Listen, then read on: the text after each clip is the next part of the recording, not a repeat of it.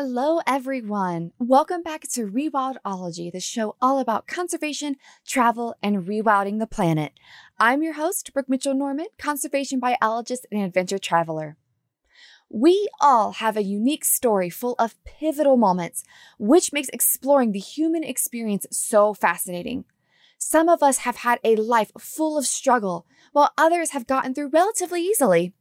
No one knows why we experience what we do, but every step lays the foundation for who we become and the work we pursue. Today's guest, Carolina Powell, is the perfect combination of perseverance and determination. Being a first generation Colombian American, Carolina was raised by a single mother who immigrated to Miami, Florida in the hopes of offering her daughter a better life. Like many of us in this field, Carolina first thought she was going to be a veterinarian until she worked with a vet whose values, or lack thereof, didn't align with her own. After interning in the Bronx Zoo's development department, she was introduced to the zoo conservation field and spent the next year doing everything she could to finally land a full time zookeeping job. Her perseverance paid off, and she's now a primate keeper at the prestigious Smithsonian's National Zoo. Carolina is also a member of the leadership team for the newly formed AMZAP organization, whose mission is to build a sense of community amongst minorities currently working in the zoo field and to promote animal care and conservation careers as viable options for interested minorities. At the end of our conversation, Carolina informed me that she shared parts of her story that haven't been told before in other interviews, and I'm very excited to bring them to you today. If you'd like to connect with Carolina or become a member of AMZAP, please be sure to check out amzap.org. If you like this episode, please subscribe to the show and give it a rating and review wherever you're listening. If you'd like to join a community of other awesome conservation minded folks, join the Rewildologist community Facebook group by clicking the link in the show notes or searching for Rewildologist. All right, everyone, now onto my conversation with Carolina. All right. Thank you so much, Carolina, for coming on. I'm so excited to have you and talk about your story because it's definitely a unique one. And I know that a lot of people will really connect with your story. So I'm very excited to get into it. So, on that note, let's start from square one. You have a very different childhood than I would say most people in the US do. So, take me back in time. Where did you grow up and what was it like for you?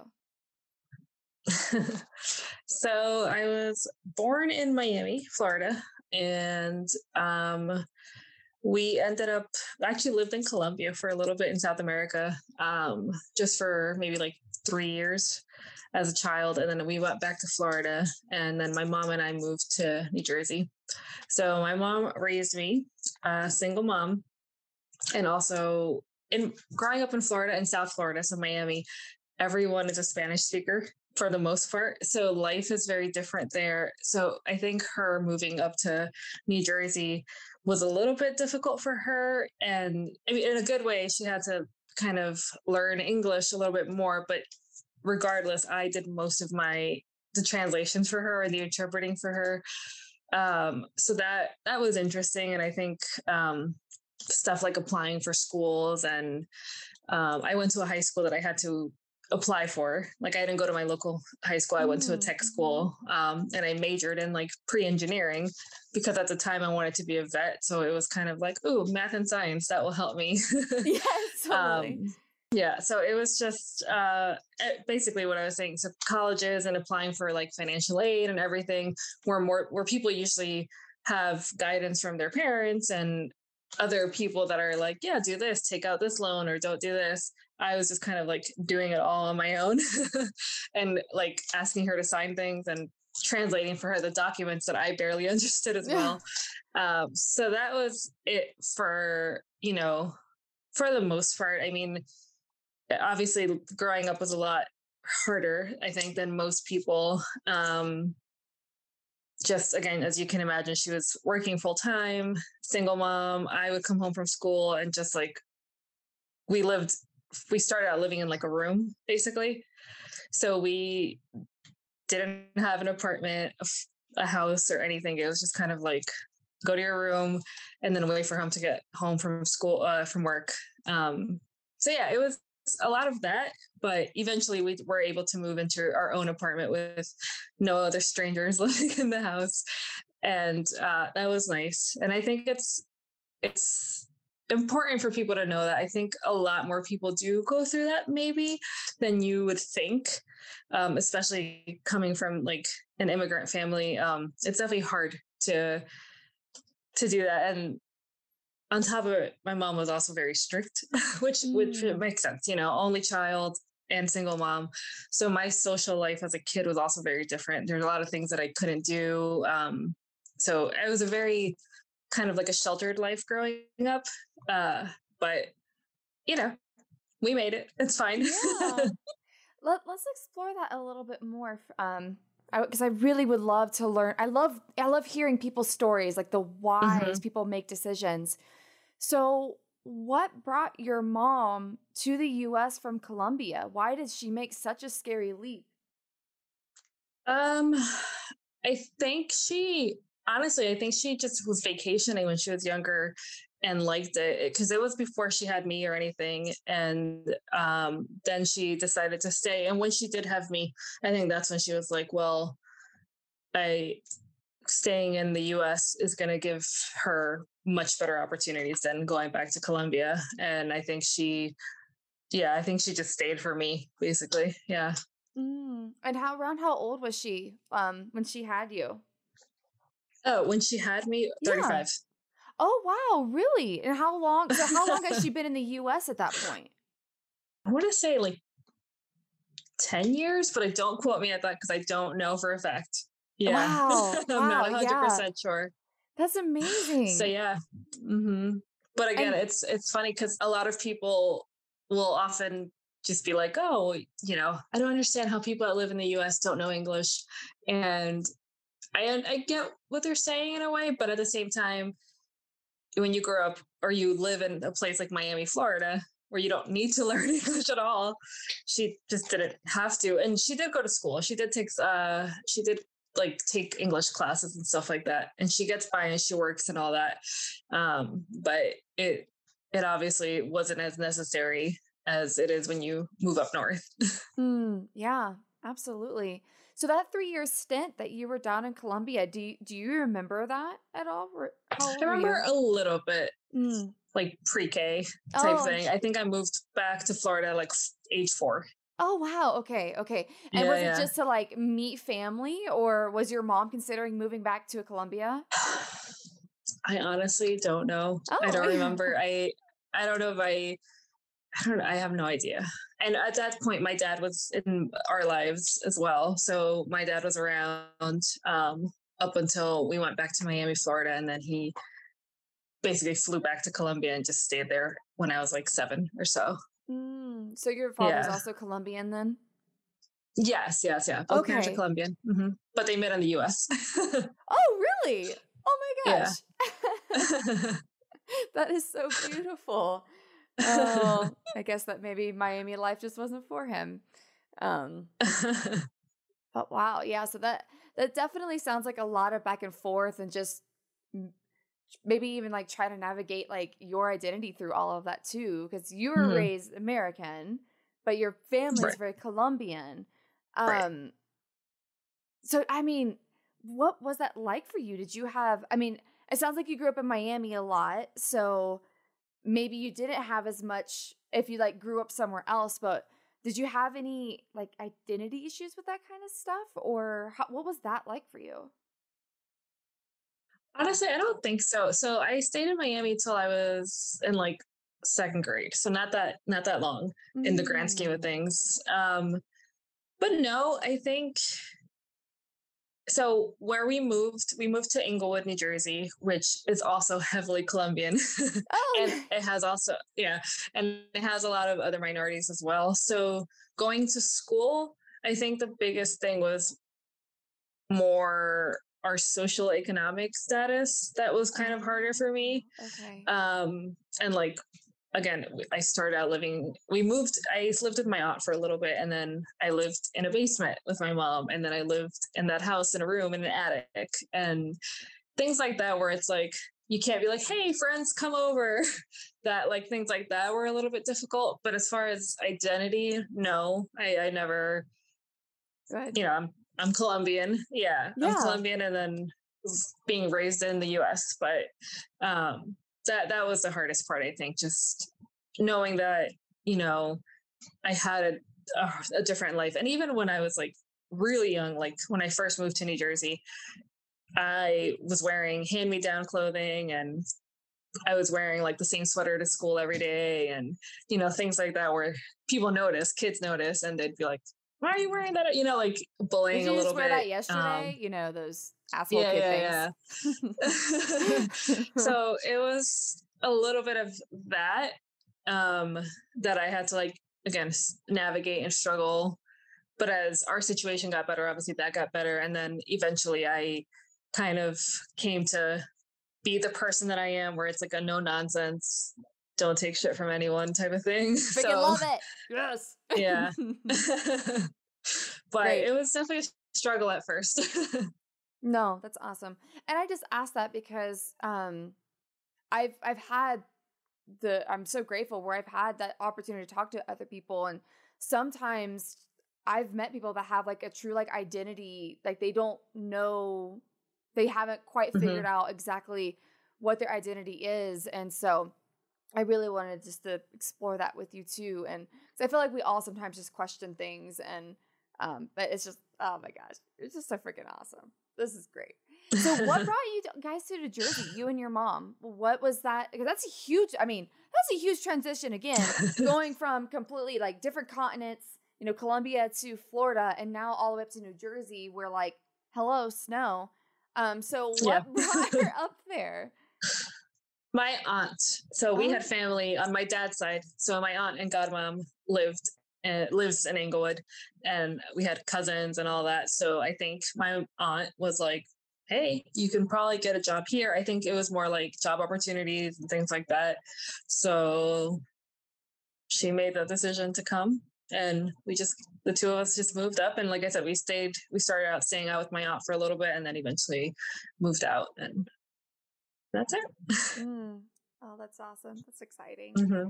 so so back to you so so then let's go to your educational stuff. and it sounds like you definitely had some more struggles that you you worked through so like you went to a tech school and and you had to like mm. apply all these things yourself so what was that like like trying to figure out just how to navigate all of this stuff without an adult figure. Did you have like a, a guidance counselor in any way or like a mentor of anything? Or did you just have to figure it out yourself? What was that like?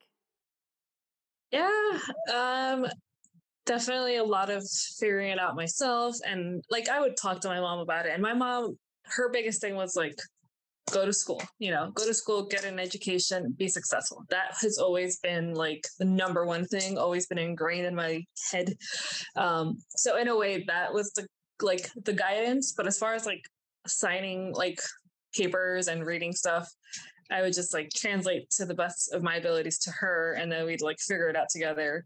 Um, but that's it. I mean, not really. I didn't have, I had teachers that I liked and things like that, but there wasn't anyone that I, like a sole person that I would always go to. Um, I think I've always just been very self reliant. And I think because I was alone so much, it was just kind of like, well, that's the way it is. Like, you just got to do it. Uh, mm-hmm. So, yeah, we just figure it out as I go. awesome. Yeah. I mean, that's a lot to put on like you know a young girl so uh it's amazing but it, it because of that though you have this uh, beautiful story of being triumphant through all of the stuff so let's get to your education because it sounds like this is something that your mom really instilled in you like she wanted the best for you. So yeah. take me through all of your educational everything. So you already kind of said a little bit that you like went to this tech school because you're going to be a veterinarian. So like let's explore that. What did you end up studying and everything? So, so yeah, so I always said I wanted to be a vet. I thought that was the only option. I didn't realize all the other animal careers that were out there. So, um, I I was looking at vet schools in middle school. So I've always been very I don't know, I guess goal oriented and like focused. So I'm like, that's what I want. That's what I'm gonna get. So I started looking at vet schools in middle school, and I was like, cool. Uh, Michigan has schools, Cornell has school, yeah, Penn State has schools. so like I was like, all right, cool. That's those are the ones that I got to look into. Rutgers has animal science and pre-vet stuff. So yeah, I knew that it was a lot of math and science, and I applied to this high school, Bergen Tech in Teterboro, and that had the pre-engineering. Got into that. Did a lot of math and science in there, and then I applied to Rutgers University in New Jersey for animal science. Um, it was in state. It was not too close, but also not crazy far where I can still see my mom and commute back home. Um, so I went there. I got into Rutgers for animal science. And then during that span, I started working with a veterinarian in my hometown. And that's when I was like, uh, I don't think this is for me. And I think that was that was hard for everyone. It was hard for me because I'm like, I don't know what I'm gonna do. And then my mom, I think, was like very disappointed because again, that was, I think, like the pinnacle, like you're gonna be a doctor and like this is great. You're gonna, you know, live the American dream and be successful. And then I'm like, mm, no, I don't want to do this. And what was it about it that you didn't like? That and um, what what about being in that office changed your mind? It was a specific vet and I know not every vet is the same, but it was a private practice. It was super business oriented. He seemed to care honestly just about the money. Like it is like he lied about having a pet, like he didn't have a pet, like just like weird things like that that I was like, I don't I don't like this. And not only that, but I I think I wanted to I don't know, work with bigger animals and do. I think I always was attracted to wildlife, but I didn't know how to do it. So that's why I was like, oh, maybe I can do like wildlife biologist. What does that even mean? I don't know what that is. so it's like, that's what kind of got me thinking, like, I don't want to do this every day like at all. I don't want to. Mm. I love cats and dogs and all that, but I don't want to do this. I want to do something bigger and work with like larger animals. Granted, I know you can be a vet with zoos and stuff like that, but it was just kind of like, eh, career change. Like I just want to just switch it up and do something else. So when I graduated Rutgers, I was just floating by, not knowing what I wanted to do. Um, I was, just, yeah, was I was looking at careers. no, no, she was not. Because oh. you went to school, you were supposed to be successful and become a doctor, and now what? So it was not not great. mm. I'm sure that was a very turmoil, self soul searching time. Yeah. So then, what did you was. end up doing next? Um, so the summer after I graduated, I applied for an internship at the Bronx Zoo, but it was not with animals. It was in their development department. So it was like raising money for the zoo and for uh, the organization, which is the Wildlife Conservation Society. And they do a ton, like all over the world. So they do a lot of great things.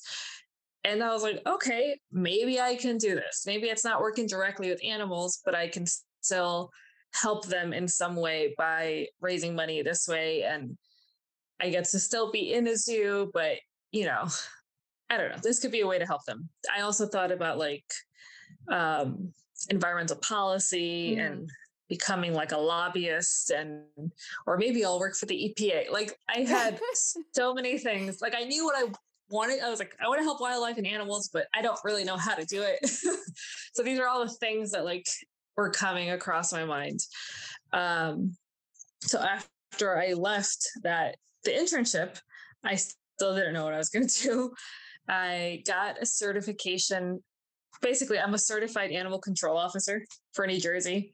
So I did that. I went on the truck and like, you know, you pick up roadkill and oh you control and you control like you like make sure i mean there are like animal abuse cases and things like that and i was like maybe i'll in new jersey at least they have like a next step and you become like an animal cruelty investigator and i was like okay i'll be like ace ventura pet detective and like maybe that's what i'll do and I'm like, can I make a career out of this? And I think after like some like legit soul searching, I was like, no, I don't want to do this. Like, I'm not, this is not for me. So I emailed the lady back, the lead, the, not back. I emailed the, my old supervisor and I was like, hey, I, it's been like months at this point. Um, I feel like maybe even almost a year. And I was like, I want to work with animals. Can you get me in contact with any of the, anyone of the animal department at the zoo? And she also, like admin people at the zoos don't really know animal department people. It's just like a very different world. So she just gave me a list of curators at the Bronx and I emailed every single one of them. um, like, hey, I'm Carolina. I'd like to do anything. Can I help? Can I volunteer? Can I shadow? And no one replied to me except for one person. And she was the ornithology curator at the Bronx Zoo. And she was like, no, we don't need anyone. Thanks, though. Mm. Um, and I was like, Ugh. so I responded and I was like, well, thank you so much. Uh, is there any time that maybe I can come and meet you and talk about your career? Because at that point, being a curator was appealing to me because I was like, okay, it's still a higher level position, but it's in a zoo and I could work my way up. And, you know, so she allowed me to come and talk to her. And it was like the best day ever when I got that response. I'm like, cool this is my chance. This is it. and then um, I spoke to her, and at the end of that conversation, she got me in contact with another curator at the Central Park Zoo, which is under the same organization. And she also said I can come and help once a week with birds in her area. And that was like, I think my big, my big non-paid break because then I started, you know, working um, internships and volunteering all over New York, and then until I finally got my job. But mm. it was definitely a, a struggle and a journey. Yeah. So how long from that point? So you're you're finally starting to volunteer. You're getting mm-hmm. the work. Were you also had like another job that you were doing while yeah. you were volunteering? So okay. So I imagine then lots of hours of your week are spent trying yeah. to make it. So how long were you volunteering before you you landed your first job? Um I started volunteering I want to say in 2013, and then I landed my. I got a temp job in 2013 at the Queen Zoo, but it was only three months, and it was like covering for someone that was on maternity leave, and mm. so she came back and I left, and then I went back to interning for about six months, and I officially started working in 2014. So about a year, year and a half, which honestly, in retrospect, I feel like maybe it's not that long compared to what other people have gone through as far as like not getting jobs or only like getting seasonals and all that.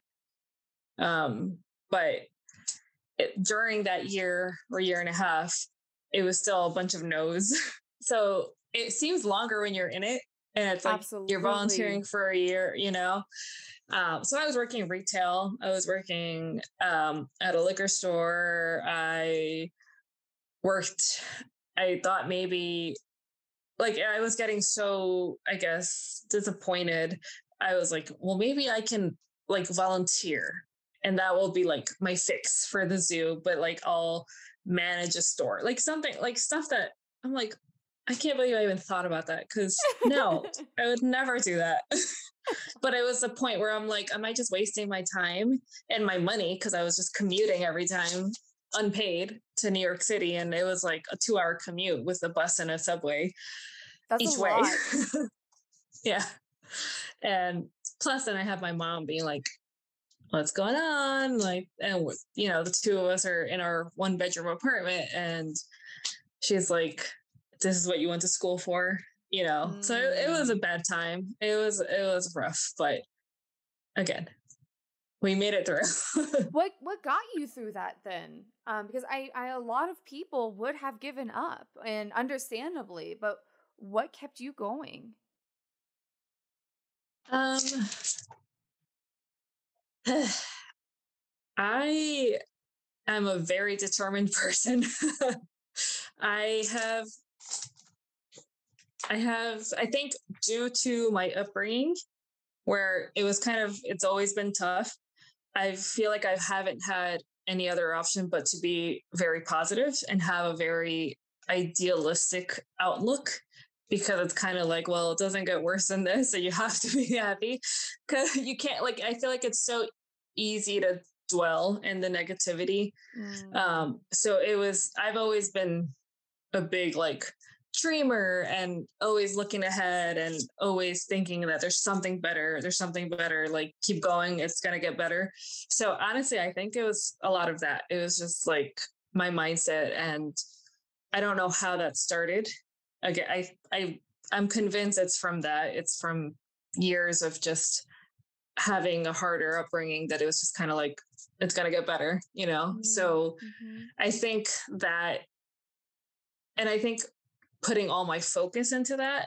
you know when people when you do have a plan b like i know there's like a saying about that like if you have a plan b you've already kind of like failed so it's like if you put like all your your energy into one goal i don't see how you can fail you know what mm, i mean mm-hmm. like it's i beautiful. mean maybe it doesn't work like that for everyone but it's kind of like i was focused and this is what i want to do and I'm gonna do it. Like I'm just I'm gonna do I'm gonna do it. So I I'm just a very determined and I guess ambitious person. yes. I mean, how many people will take multiple forms of public transportation 2 hours one way just to go to a volunteer job because you know it's going to eventually materialize into the thing you want. Like for a year. I mean, that's not mm-hmm. a short amount of time. I mean, it's not that long, I know, but just like you said, when you're yeah, in it right. though, you're like, this is the yeah. longest goddamn year of my life. Mm-hmm. When is this going to end? Somebody please hire me. and like at that point, I was out of college for like maybe two years. So it's like even worse because I'm like, oh my God, I graduated from college and I don't know what I'm doing. And I've been just not starting my career. Like I hadn't began my career and it's hard to not see like you know social media and you see your friends that also graduated with you or other people that graduated and they're like super successful or so it appears to be you know and it's like here i am working my retail job with my bachelor's degree so that was a lot that was hard too um just a lot of mental things that you like have to get through but even when I started, yeah, yeah, no, mm-hmm. thank you. I like even when I was interning and and when I got my job, I got an entry level job at the Maryland Zoo, but I felt like I was like older, you know, like I was like I I'm late to this. Or a lot of people where if they know what they want to do, or if they even if they knew right after they graduated, you can volunteer and get internships while you're in college or right after, like like hands-on animal stuff, and that always helps to succeed. So I I feel like I started 2 years after I graduated college on this career path. And then I was like I'm like 27 just like interning at a zoo where you get people that are like 22 and fresh out of college and like they're getting full-time jobs. So I that kind of was also like all right, I'm late in the game, but I'm going to do it. So I feel like there was a lot of things that were on my mind. mm. Yeah, because I interviewed uh, Johnny Payne on here, and she had a very similar story too. Like mm. just finding the zookeeping field late and ha- having to go through that as well, and how long yeah. it took her to land a job. Um, because she's like switched her major like you know midway through college, and like oh my god, this is mm. what I want to do. I need to switch everything, my entire plan up until now to make this work. And so, um, yeah, I've definitely heard that yeah. more than once. But it's all good because look, you got this full time awesome job. So, what was yeah. your first? what was the first role that you that you landed, and how did you get that? So I got first full time permanent position was at the Maryland Zoo in Baltimore, and it was called a keeper two. It is now called a relief keeper. So the job was so I guess let me backtrack a little bit. so I was I started working at Macy's in their beauty department, and I was like, "This is cool. I get discounts." And then I got the call saying that I got the job. Well, I applied. Sorry, obviously, and I went to interview, and my now husband, but he was my boyfriend then. Drove me to Baltimore because I didn't have a car. So we drove, it was a one day trip, three hours to Baltimore, wow. interview in person. Because the lady was like, the HR person was like, oh, you can do it over the phone or you can come in person. I was like, oh, I'm going. So we, went. awesome. We went in person. Yeah, he drove me. I did my interview. And then um, we ate in the National Harbor and then, or came back to New Jersey. Um, and then the next day, I think it was my mom's birthday, I got the call and they were like, all right, we'd like to offer you a job. And the job was like giraffe feeding station. So it was making sure people aren't like petting the giraffe and the goat corral, making sure people are not feeding the goats, um, just brushing them and helping out in the different areas. And I was like, oh God, I don't know. Like, I don't know what to do because I didn't actually think I was going to get it. I guess I was like, oh crap. Like, I have to move. And my mom was like sitting there when I was like taking the phone call and I was like, uh, Am I excited? Am I not, mom? Uh, yeah. so I think I feel like I told the, the HR lady that I don't know if I said, can I call you back? Like, can I like have some time to think about this and then give you a response. And they're like, yeah, how long do you need? And I think I was like something crazy, like two weeks or something like that, because I had also applied for a job at the place where I was interning in Brooklyn. So I was like, well, if I get that job, I don't have to move and it'll just be super mm. duper easy and I'll just stay where I am. So she's like, yeah, I can't wait two weeks. I'm like, okay, a few days. So I thought about it. I interviewed at the for the job in Brooklyn. I think I bombed that interview in Brooklyn. and I think I told my mom even before they even told me, I was like, I think I'm gonna get it. And I asked the question I asked like on Facebook to like the zookeeping page and other keepers that were with me in Brooklyn, and people were like, go, go to Maryland. It's a great zoo. You'll love it. Just go, go, go. So I was like, all right, I'm going to do it. And then um, I went, I moved in with a roommate that I met the day I moved in. the two of like, yeah, she was also in the same position, like brand new, um, just getting in there. We're like, all right, we like Skyped for a little bit, make sure none of it, neither of us are crazy. And then we met the day we moved in. Again, my boyfriend at the time drove me down with some furniture and that was it. Um, and moving in again, I moved to Baltimore without a car. So, and I told my roommate that. So, luckily, we, she and I were able to carpool. So she would just drive me to work um, when on the days that she worked, and then on the day she was off, I was just taking public transportation. I only lived like four miles from the zoo. Oh, public transportation took me like an hour and a half. Oh my god! It was the most ridiculous thing on earth. I don't understand why. you poor thing. Oh my gosh. So it it was I took the bus one day for my orientation and like Baltimore has areas that are the hood basically and it's a different hood i always say it's a different hood than new york city hood so i i just got off and i was just like all right, we're gonna just walk through here. And I mean, everything was fine, but it was definitely scary for me. Um, Absolutely. And it was a long walk.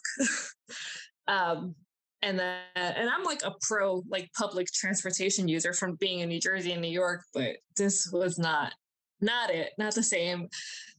And another time I got lost. I just took the wrong bus and it again just dropped me off in the morning. So I called a taxi and the taxi took me to my job in the morning to work. And I was like, oh, this is the worst thing ever. So eventually other keepers found out like where I lived and a lot of them luckily it was an area that people drove by all the time. So some people started helping me out, which I'm like forever grateful for because they I didn't often have to take the bus anymore and like between all the different people I was able to get to and from work. But it was a fiasco. Um, wow. wow. but yeah. So how long were you at that first job? Um about five years. About five years um so it was that position for about a year and then i got promoted to the primate position. So that's when I worked with the chimps and lemurs and monkeys and all that. Mm. And I, I, loved it. No, like, yes, I, this is it. yeah, yeah. And even, I mean, even being a keeper too, just being in a zoo of that size, because the other zoos where I was, besides the Bronx, which is only with the birds though, all the animals were really small. So I was like, I got to feed a giraffe. Like this is the greatest thing ever. Like I every time I would see a new animal, I was like, Ugh. like this is a rhino. I, I get to feed a rhino or touch a rhino. And it was just like every time, like I would help in a new area and I'd be like, this is the best. um yeah, no, and and I am super grateful to the Maryland Zoo and all the staff there, um, and even keepers, just because it was just they gave me the opportunity and like it's it was such a hard thing to do and thinking that I would never get there and having that happen and then getting my chimp position which is even a bigger step. Like now you're like a real keeper like full time like dangerous animals. That was like a big big deal for me. Mm. and during this time were you doing long distance with your boyfriend or did he move to baltimore or how'd that work he, out he, he moved to baltimore um a year about a year later after i moved and then um and then we got engaged and then we got married. we got married in 2018. But yeah, so and I, it's funny. I told him I was like, "Don't come down here," like because he he had just graduated with his master's degree, and and he was doing a lot of stuff in hospitals in New York City. And I was like, you know, like do your thing, like get your career. Um, like don't worry about coming here. Like I I think I was fine with it, I guess. I think it bothered him more. I think he really wanted mm. to be closer. Um, and I very much appreciate that because again, like having him closer, we were able to do so many other things. And I got my first car with him because of him. And, you know, that, that really changed things a lot too. So, mm-hmm. oh, yeah, beautiful. he was like, yeah, yeah, yeah, definitely also a huge part of everything and helping me get to where I am and helping me move and driving me places because he had to drive me everywhere because I didn't have a car. And at one point I didn't have a license either or know how to drive and I was terrified of getting on the highway. and yes. um so yeah, he was a huge support system for me. wow, yeah, he sounds like an amazing guy. Awesome. Um mm, yes, great. Very lucky. so I'm assuming that you said you were there for five years. So that clearly is not where you are now, mm-hmm. correct? So then what was the next step in your journey? What did you do next? So I I wanted to do more. I always wanted to do more. um, and I felt that I couldn't do that, unfortunately, at the at the zoo where I was, um, mainly just because of just the lack of resources. It's so hard for zoos. Um, you know, they don't have they have such limited amount of funding and obviously it all goes to animal care. So it's hard to do like the professional development. Like i really wanted to grow professionally and move up and you know take courses and attend uh, conferences and i just wanted to do everything and i knew that it was a lot harder to do it there so I applied to the National Zoo, uh, Smithsonian's National Zoo in DC. And I was, again, very fortunate that I got that job. And I've been there now for about two years and also loving it. Same thing, super grateful for for the staff and for the people that hired me and gave mm-hmm. me the mm-hmm. opportunity to be there. That's mm-hmm. awesome. And what exactly do you do? Are you doing a similar role or, or what's your, what, what do you do?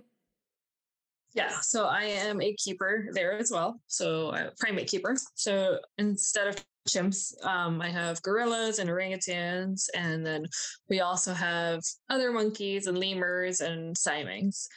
Um, so I'm still in the training process because I'm still new and COVID kind of put like a halt mm. to some mm. training and everything, but um, almost there, almost completely done with everything that would be under my responsibility.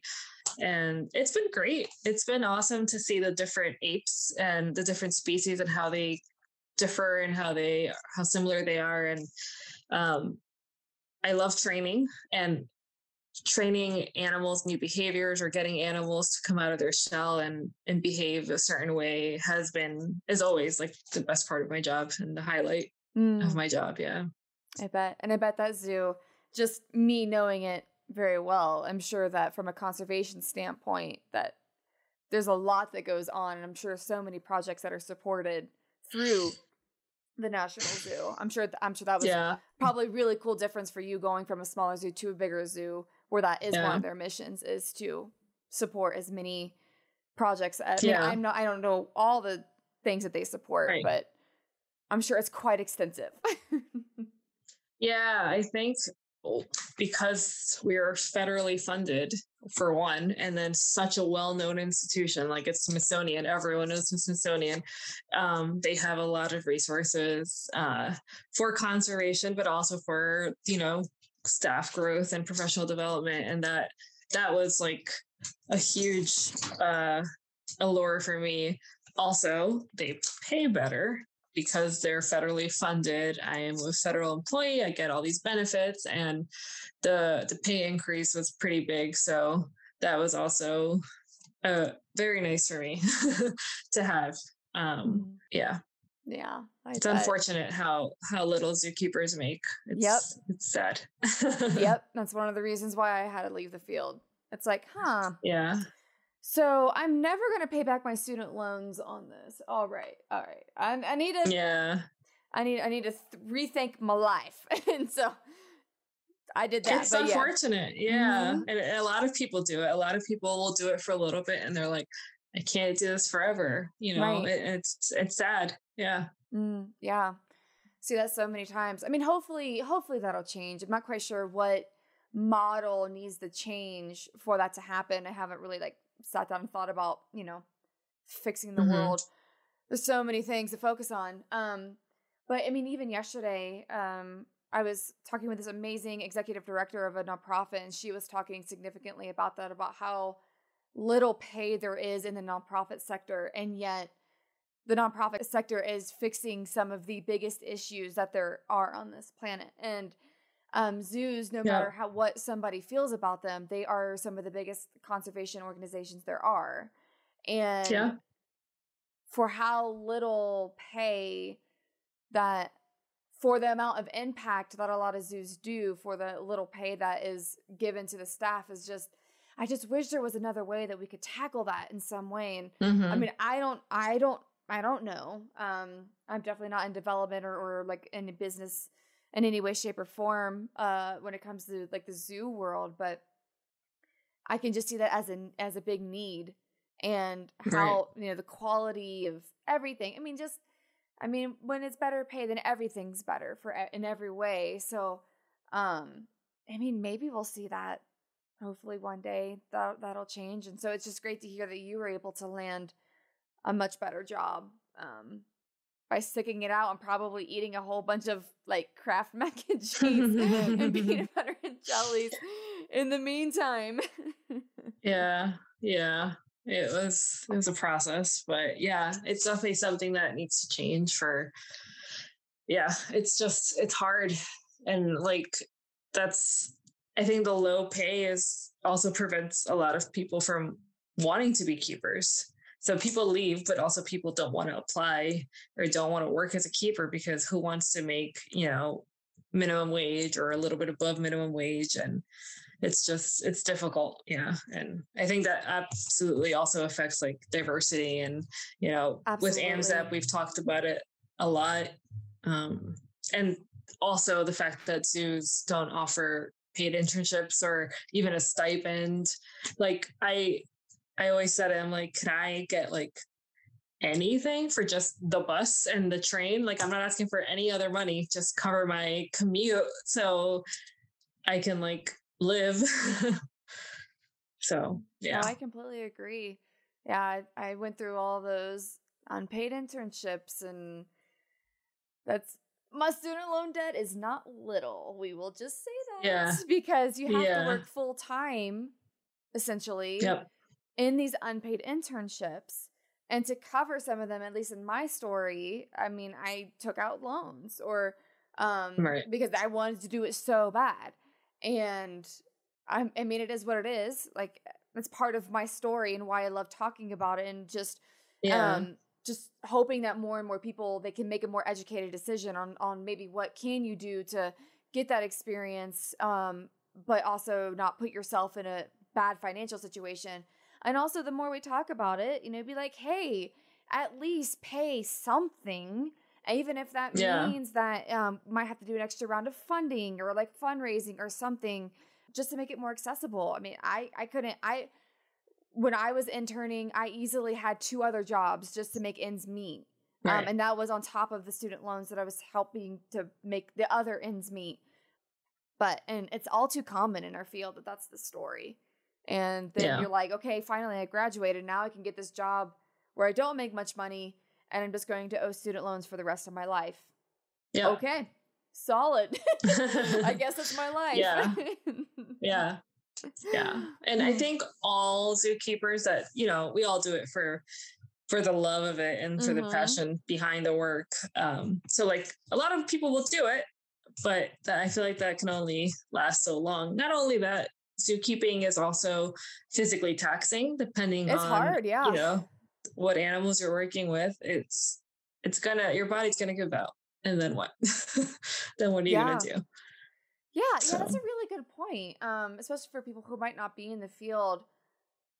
I mean, because you think mm-hmm. of like, you know, outdoor labor jobs as, you know, those are like the hard jobs, and zookeeping is an outdoor labor job. Like, it is yeah. not easy because I entered as well in the Asia Quest area for the Columbus Zoo, and that's with mm. pachyderms. So, no, your elephants, your okay. rhinos, and then um, some other internships that I did too with other big, large animals. And I mean, it's tough. It is hard.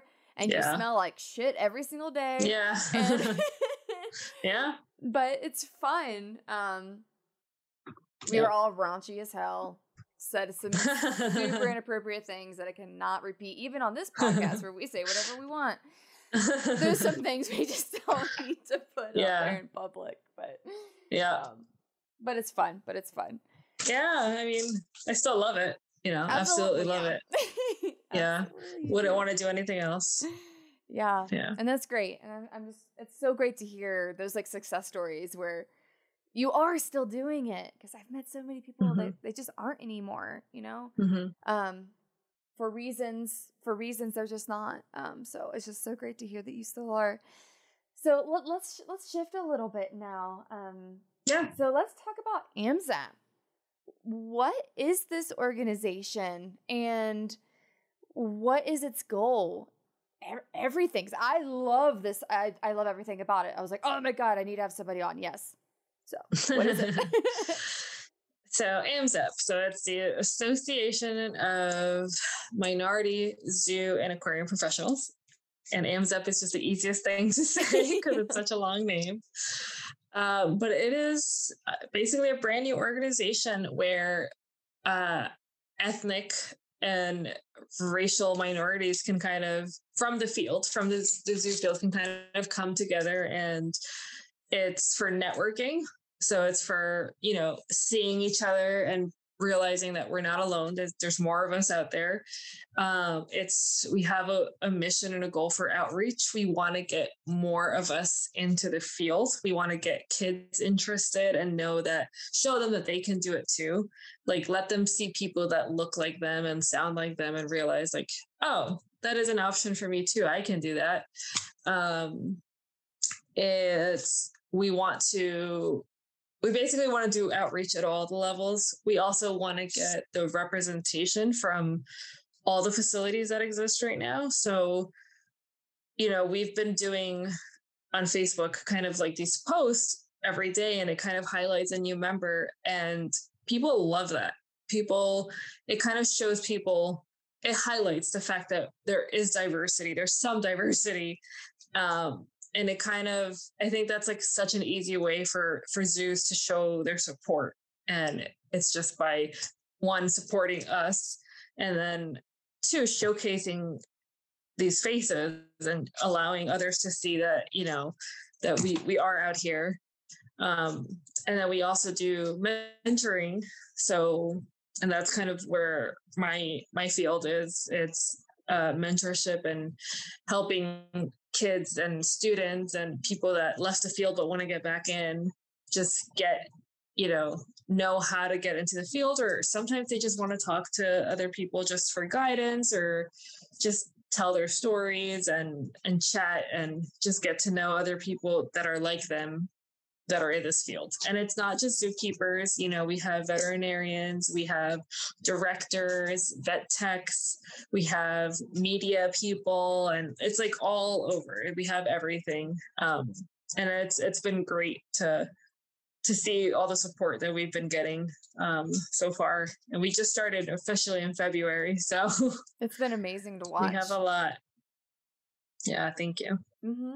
So yeah. how how did you become a part of it because I mean like you're all like on the leadership page and everything. So what was that process like for you? Were you part of the idea? Like how did it come to be and and how did you make this organization? And then also too, what do you hope to accomplish being a part of this really cool organization? Um, yeah. So Craig, who is kind of like the, the mastermind behind it, he I think always wanted to do something like this, but I think he either I don't know if he just wasn't sure how to go about it or just hadn't talked to people yet. He, it was just like always an idea that it's like, I want to do this, I want to do this. So one day he literally just came to me and was like, Hey, he basically was like, "You're a minority, right?" I was like, "Yeah." um, um, and we just were talking, and he pitched the idea. He was like, "I want to. What do you think of this group? I want to do this group and this organization, and I want to, you know, just develop this and have people know that we're we're here and like, what do you think?" And I'm like, "That's an awesome idea. Like, absolutely, because." I mean, when I was at Maryland for a long time, I was the only Latina keeper, like in that department, you know? Um, so it's very, it's very rare to see minorities as keepers specifically. Um, and that was his idea um, because he he was telling a story and he'll probably he can probably tell it better but where he went to a conference i believe and he saw a black man and his own prejudice and craig is black as well and his own prejudice was like oh he's probably like you know maintenance or something and then he comes and he starts training the lion and craig's like oh snap you're a keeper you're a black guy you're a keeper and he talked to him and i think that was the thing where he's like i don't want that to be the thing when people see minorities at, at a zoo you know i don't want that to mm. be the, the first thought so um, it was kind of like how do we get more people that are in that science basically field um, and how how can we get to know each other because a lot of times people think that they're the only ones you know because right. you don't know if I, I, don't know who works in arkansas or in idaho and then with this it kind of it's this network that kind of shows us that we're all here and it's such an it's been such an easy way to connect with people now.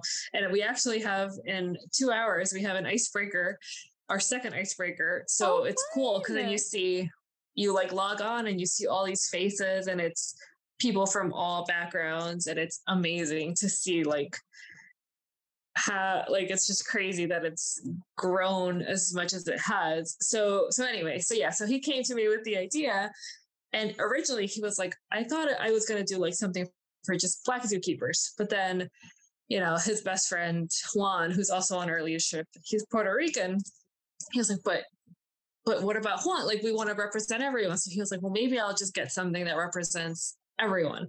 So we have our Asian representative as well, and then um, we have Native American, and we have um, just all over, like everything. Um, and we just kind of just would get together and he wrote a piece of paper and was like what do you think of this and like gave it to me and like i edited it for him and i showed my husband and he was like yeah change this and like we kind of just like all worked together and he went ahead, he got a website and he got the ball rolling by talking to Smithsonian, like the top, you know, management positions wow. and pitching pitching the group to them. And, you know, Smithsonian was officially the first support organization, which was huge because it's regardless of the fact that we work there, it's still the Smithsonian saying it's yes. the Smithsonian. like yeah. yeah. Awesome. So that was such a big thing. And I think after that, all the other zoos kept coming in and supporting and then we had like Disney, which is a big thing for me because I love Disney. And I was like, oh my God, Disney supporting us. This is oh. amazing. Um, and then AZA, which is, you know, the Association of Zoos and Aquariums, they gave us their backing. And I was like, this is like really big. This is so it's just, now. it's been growing. yeah, exactly. It's like, we're legit. Like this literally just started with like, what do you think? And I was like, yeah, let's do, let's do it. And then it just like snowballed into this giant thing which is fantastic. You know, it's it's great, and we hope that it will continue to grow. And we've already seen so much besides just like the the verbal support and the social media support. We've also had organizations like give us scholarships basically for our members to attend a conference or like virtual things and or become a member. So that is huge because a wow. lot of times all those a lot of those memberships cost money. yes. so it's like, it's awesome. And like, we basically just send out an application to our members and they apply and we vote on it and they get to like go we just i think had two recipients for the AAZK conference that's coming up in september it's virtual but still it's like stuff that you that's like 300 and that's like $300 that the zoo that you work for or you didn't have to spend because right. this organization was nice enough to to give it to us um, through AMZAP. So it's just been like little things like that have been awesome, fantastic to see. Um, we've also through mentorship, we've also had I have about I want to say like 15 matches. So I've where I've been able to pair people up with keepers or veterinarians or whatever. And then two of those have gotten full-time jobs. Oh my god. And like just a little bit of time. So it's been it's been awesome. It's been awesome to see like actual tangible things that are happening through the organization. Oh my gosh. Oh, that's just makes me so excited just hearing everything that's come from that yeah. already. That's so beautiful. Yeah. And and you yeah. personally, what do you hope to accomplish through your leadership role in this new organization? Oh gosh. I don't know. I I want to keep obviously keep doing it. Our I think my ultimate goal, and I think it's not just my goal, I think it's all of our goals is to be able to have a paid internship for someone. Like if we mm-hmm. can like make that happen or even have like a annual scholarship or something that is like AMZAP scholarship, paid internship, stipend internship, something, I think that would be awesome. I think it's not anywhere in our near future uh, but i think that's like our our long-term goal would be mm. able to do something like that and I love helping people and I love being able to help them succeed. And if I can inspire someone, um, then awesome. So I'm I'm very happy with my role because I, I love meeting people and like just talking to them and and kind of giving them my advice, especially because it was so hard for me. I think it's yes. like a good way to be like, you can do it too. Like if I did it, you absolutely can do it let's help you get there and you know set people up for success mm. and that's another reason why i'm so excited to sit down with you because now like we've recorded your story right now like we are recording it yeah. and just imagine the lives that it could touch. I mean, there might be a little girl that has a very similar story to you that has no idea where to even begin or she sees you and she's like, "Oh, look at beautiful Carolina," and I just I want to follow her. How do, how do I follow her? So, um, heck yeah, a girl, you are awesome. You're freaking awesome. Thank you. So, so what are, what are the rules or I or how does someone become a member of this organization? Do they have to already be a zookeeper? Do they are they need to be in school? Do they just need to have some interest? Is are there rules on what their ethnicity is? Like how does somebody become a member and how and support AMZAP? So we have currently two membership levels. So we have a professional membership and then we have like an affiliate membership.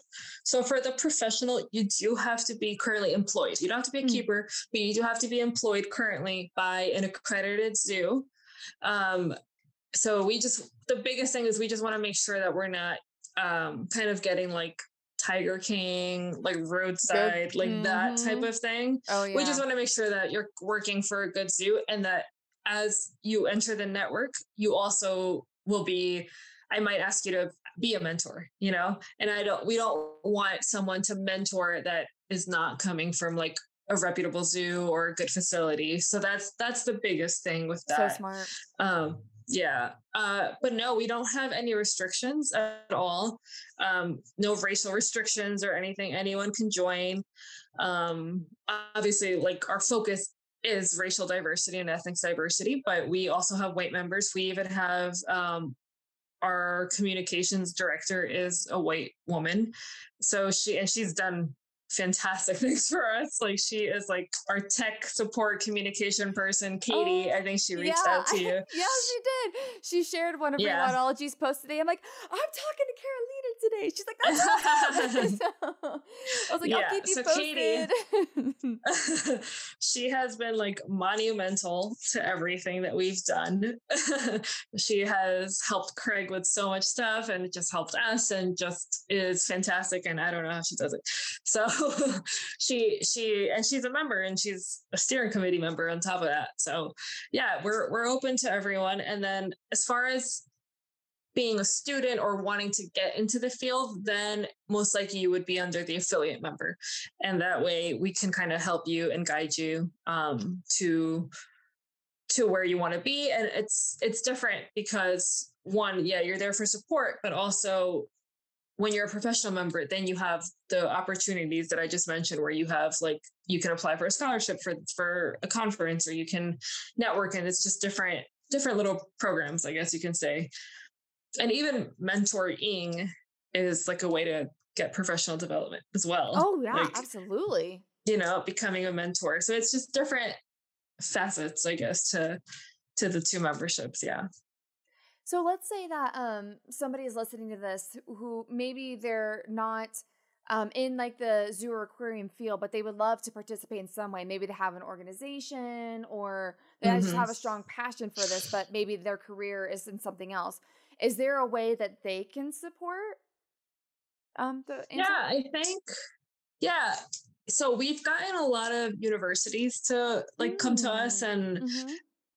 I think we have some vet schools as well, and kind of just being like, how can we help? And we've had people like organizations like honestly the easiest thing would be like sharing posts putting our website on your own website like things like that just giving us visibility um, there is also a section on our page for support organizations so if it's an organization um, where whether it's a university or a, an elementary school or another just organization completely um, I think we can have we'll list them there, and they mm. it kind of helps them as well because it's like, oh, what's this organ? And you can click and it's like a link to their page and all that. Um, but yeah, and usually you there's if you just email AMZAP, like there's like a general email for there with whatever question about how to support. Um, usually it's Craig. We'll get back to you. They'll get back to you and like um see we we love the support. So we're always like looking for ways to have, you know, others help. But um I think being able to, especially for colleges, it's so important to have colleges because that's the critical time when people are deciding what they want to do. so being able to do that, um, we also have a job board on our page, mm. which is hmm. super great because it also helps the zoos and we'll just be like look these are all the zoos or facilities that are hiring and then it's kind of like we help each other talk about direct marketing like you can't get more pinpointed to the group of people you want than your organization having a job board. That is a super win-win. Exactly. Yeah. Yep. It's just oh, yeah. it helps our people that are looking to apply and then it also helps your facility if you're looking for people if you're looking for more, more diversity this is it. This is literally where do you need to go. Yeah, oh, oh yeah. Oh, that's fantastic. Yes. No, thanks for that. Thanks for that because I mean, obviously, I want to support in any any way I can. And even mm-hmm. though I'm mm-hmm. no longer in zoos and aquariums, you know, sharing your stories and then any other way that I can help in my platform, more than happy to. And I'm sure there's yeah, other people um, that listen to this that are in other creative ways they could support mm-hmm. as well. So I really wanted to make sure there was an opportunity to talk about that. Um, because sometimes when you just see that, it's like, oh, but man, I'm not, I'm not a zookeeper or I'm not an aquarist. Like, yeah. But I would love to help. How can I do that? And so, yeah. Honestly, yeah. Just like I said, like just sharing stuff, like it's super like people, just visibility, you know, just getting mm-hmm. people to see that we exist even is super helpful. Yeah. Yes. Yes. That's awesome. Yeah. And of course, anyone ask any questions. And you know me, I'm like on social media way too much. I think like like I told you earlier, I'm like I become like a social media manager director thing too. So mm-hmm. um yeah, any way to help online, you know, I'm more than happy to help with that as well. So awesome. But that was great. Let's let's let's shift back to you a little bit and and let's mm-hmm. let, let's dive a little bit more into your story. So um you've been through so much, and I know that we've only barely scratched the surface. If we were having a happy hour, we'd probably go real deep. Um, but what would you say? And and your story so far has been like your biggest struggle, and how did you overcome that? Or if you're currently going through one, and how are you working through that? Um, I think I'm trying to think.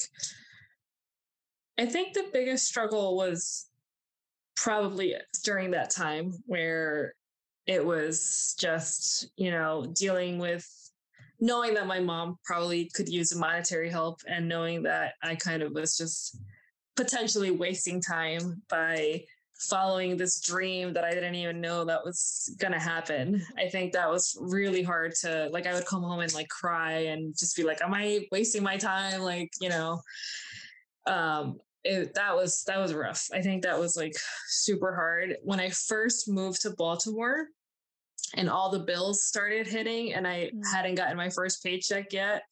That was hard.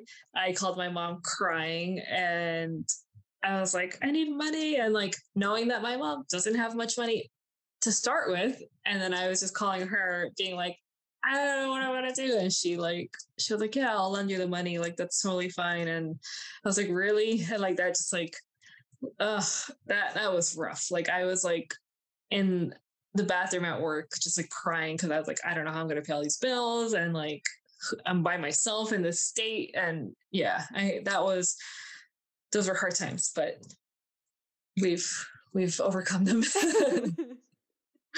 we've yeah. gotten past those, but that that was hard. mm. Yeah, and that's that's all. That's why I always love asking that question because, especially if maybe someone listening is going through something really hard right now, but to hear mm-hmm. that like you made it through and that. It, sometimes you got to cry in the bathroom but it's okay like, you will make it through as well um and on well, i guess on the flip side of that too when do you think you'll have made it? Like, what is your definition of success? And when do you think you'll reach that? I I think I'm making it right now. I don't think I've made it, but I think I'm making it.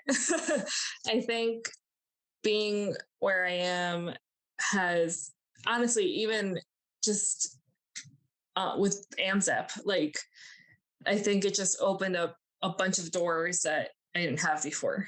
So again, I'm like extremely grateful that Craig was just randomly like, "Hey, you," you know, because he could have picked any other minority, you know, and like the fact that he came up to me and I was like, "Yeah, let's do it," and that I think has opened up so many doors. So being in Smithsonian and being a primate keeper at Smithsonian has been fantastic, and that was like a thing that I never thought would happen either because it's a super difficult zoo to get into.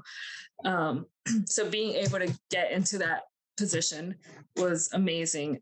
And now having this on the side as well or on top of it, I think just makes me feel like I'm making a difference and and being successful and that's that's really all I want. I don't I don't like I don't like to feel stagnant and I don't mm-hmm. I want to know that I'm always accomplishing something and I want some I want to have something to show, you know, like you've worked here for how long? What have you done? I don't want it to be like ah, I just went to work every day.